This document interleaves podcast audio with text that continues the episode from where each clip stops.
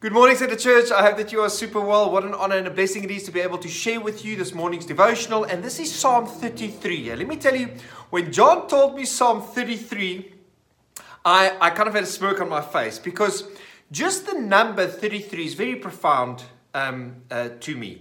So, um, and for me. Um, when I was 33 years old, that's when I met the Lord. And um, it's the year that, that the Lord got crucified um, when he was 33 years old. And uh, I would like to share with you what, what actually happened. So I grew up in a, in a Christian home, uh, in, in, in, a, in a very Afrikaans uh, family, staunch NG Kerk and, and everything. And, and I never met the, um, God and, and Jesus and, and found the love of Jesus on those wooden benches ever. I found God when, or, or let me just rather say this to you. I think He actually found me, you know? um, because I was looking for him my entire life and I, in, in all the wrong places. But I was invited when I was 33 years old to, um, to be on a game show called Survivor, and we shot it in, in the Maldives. And I was on this island, and let me tell you, Survivor is really as hectic as it seems. You don't get food, you don't get place to sleep, you don't get toiletries. The only thing that you do get is, is, uh, is, uh, is fresh water, which is readily available all the time. So, but anyway, it was about the third week or so and I had a friend on Survivor. Now, for three weeks, we haven't eaten. It's like a massive fast.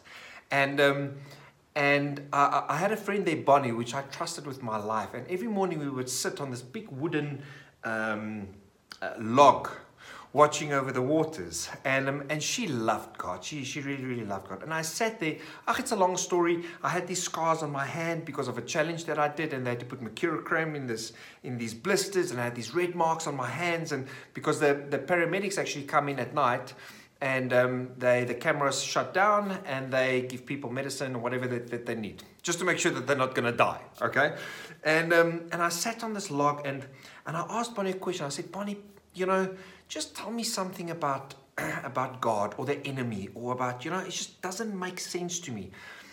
And she told me something which was very profound. She said, Hykie, you know what? The greatest trick that the devil has ever pulled was to make people believe that he doesn't exist. Because if he doesn't exist, then who needs a savior? And at, at that moment, I looked down at my hands, and in a split second, I experienced a crucifixion. I was crucified with Christ. The old person died, the new person um, in spirit was raised from the dead. I was reborn. I looked at the skies and I heard this inaudible voice saying, Hykie, I've never looked at you. I've always seen my son inside of you. And at that moment, I, I saw a glimpse of the Father and His glory. And I was saved. And the shame and the guilt just fell off me.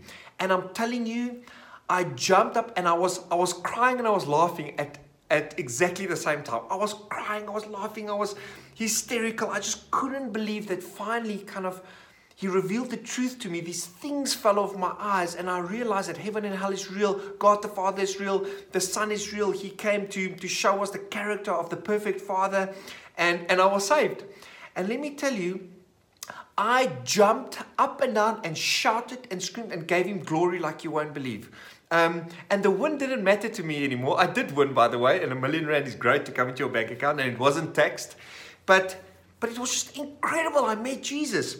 And the first verse of the psalm says, Sing joyfully to the Lord, you righteous. It is fitting for the upright to praise him. Praise the Lord with a harp. Make music to him on the ten stringed lyre. Sing to him a new song. Play skillfully and shout for joy. Now I want to ask you, when was the last time you shouted for joy? Not singing, not going, like really shouted for joy because God is our Father, He's Lord, He is He's our Savior.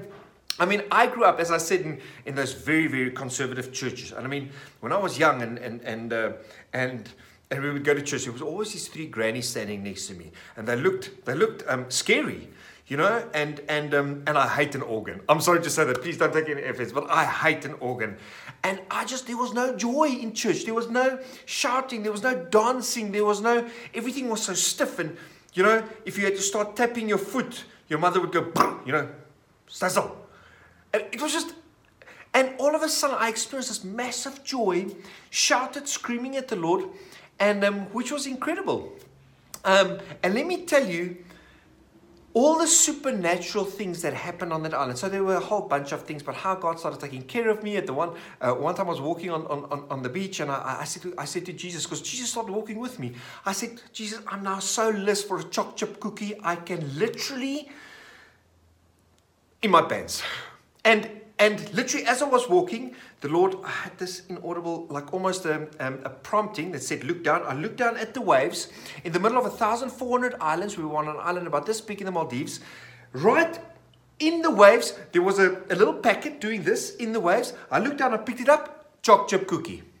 Choc chip cookie in the middle of the ocean, in a wrapping paper, open it up, choc chip cookie. I can't tell you how many of those things happened with me. It was really, really incredible. So, anyway, so I started my journey with Jesus. That's why I decided I'm going to write a book about my story and about everything. And my life kind of turned upside down. And, um, uh, oh, yeah. And I want to share this, this, this quickly with you. So, so the, the psalm carries on and talks about, you know, how what God does to nations, you know, and He loves the up the, the upright and everything. And then He gets to a place where, uh, in verse 16, where it says, "No king is saved by the size of his army." No warrior escapes by his great strength. A horse is a vain hope for deliverance. Despite all its great strength, it cannot save, but the eyes of the Lord are on those who fear him, on those whose hope is in his unfailing love to deliver them from death and keep them alive in famine. Now, let me tell you, just share one thing with you. So, prior to Botswana, I went to, oh, prior to Survivor, I went to live in Botswana for a year and I tried to make a living there. It was the greatest character building year of my life because nothing worked. Eventually, after that year, I couldn't get, uh, I struggled from a whole bunch of mental illnesses, and today I'm almost medication free. So, God has really walked a journey with me in that area of my life. But I couldn't get hold of my medication. I went on various other medications. I got addicted to that medication. I went into psychosis, into a, an absolute psychotic frenzy. Long story short, I ended up in Weskoppies, which is a mental institute. I was there for three months, but I was in 500,000 Rand debt. And I didn't know how I was going to get out of it. I had nothing left. Eventually, my mom came and took me from, from the mental institute, and she said I can come stay with her. And I had to go and wait her. I had to start waiting again. And, and it was just this burden, this, this uh, you know, of, of, of all the debt and everything. And my father said to me, my father's an advocate, he said, I'm not going to give you one single cent, but I'll help you to kind of restore yourself. And, um, and long story short, it's a massive testimony. Three years later, I didn't receive one letter. Okay, so obviously when you when you when you are in debt and nobody gets hold of you after three years, your your debt kind of I don't want to say expires, but you know you get then blacklisted, but then you don't owe the debt anymore. After three years, my father went and did some research for me, and he phoned me the one day and he said, Hykie, your debt doesn't exist. And I said, What do you mean? And he said, Your debt doesn't exist and you're not listed on ITC. No way. I couldn't believe it. My debt just, it just, it just went. So, um, I didn't have short-term insurance on my car, right? Because I had many car accidents, and the lady that did my short-term insurance said, "Hey, you'll never get short-term insurance ever again." And so I phoned her up. Her name is Trudy at Alexander Forbes. I said, "Trudy, um, I would just like to get short-term insurance again on my car, an old E230, okay, which my father borrowed to me because I didn't have a car. I had nothing." And um, so she said to me, listen, Ike, you're not going to get insurance. I said, please just put in my ID number. So she typed in my ID number. Nowhere on the, on the, um, on the, in, in, the, the entire Alexander Forbes database does my name exist. And I was with them for about 10 years. Doesn't exist. And I got short-term insurance. My debt disappeared. It's, it's nowhere to be found. I wasn't listed on ITC. And... Um, and I got short term insurance again because they let me go many, many years ago. And, and I just stood in awe of God, of what He's done for me. And this is now 10 years later, and how He has restored me. And in my own strength, I would have never been able to clear that, ever. Um, and, and that's exactly what that piece says there. You know, often when we go through trying times, we try and lean on our own understanding and we try and make plans and stuff. But God is a father of love. He is a father. He wants to restore you. He wants to tell you that He loves you. He wants to do miracles in your life, supernatural miracles in your life.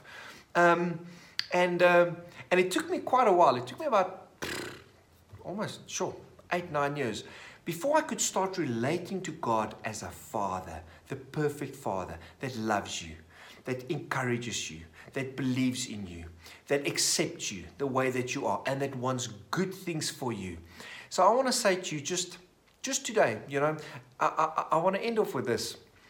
Geraldine wrote me the most incredible thing, or she read me the most incredible thing about Charlie Chaplin. So Charlie Chaplin went onto stage, and he told um, he told a joke, and everybody laughed. Then he told the same joke over again, and only half of the people laughed. And then he told the same joke a third time, and nobody laughed.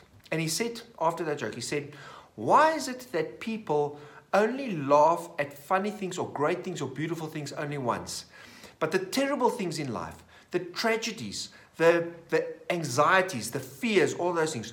We, we get anxious over those things over and over and over and over again.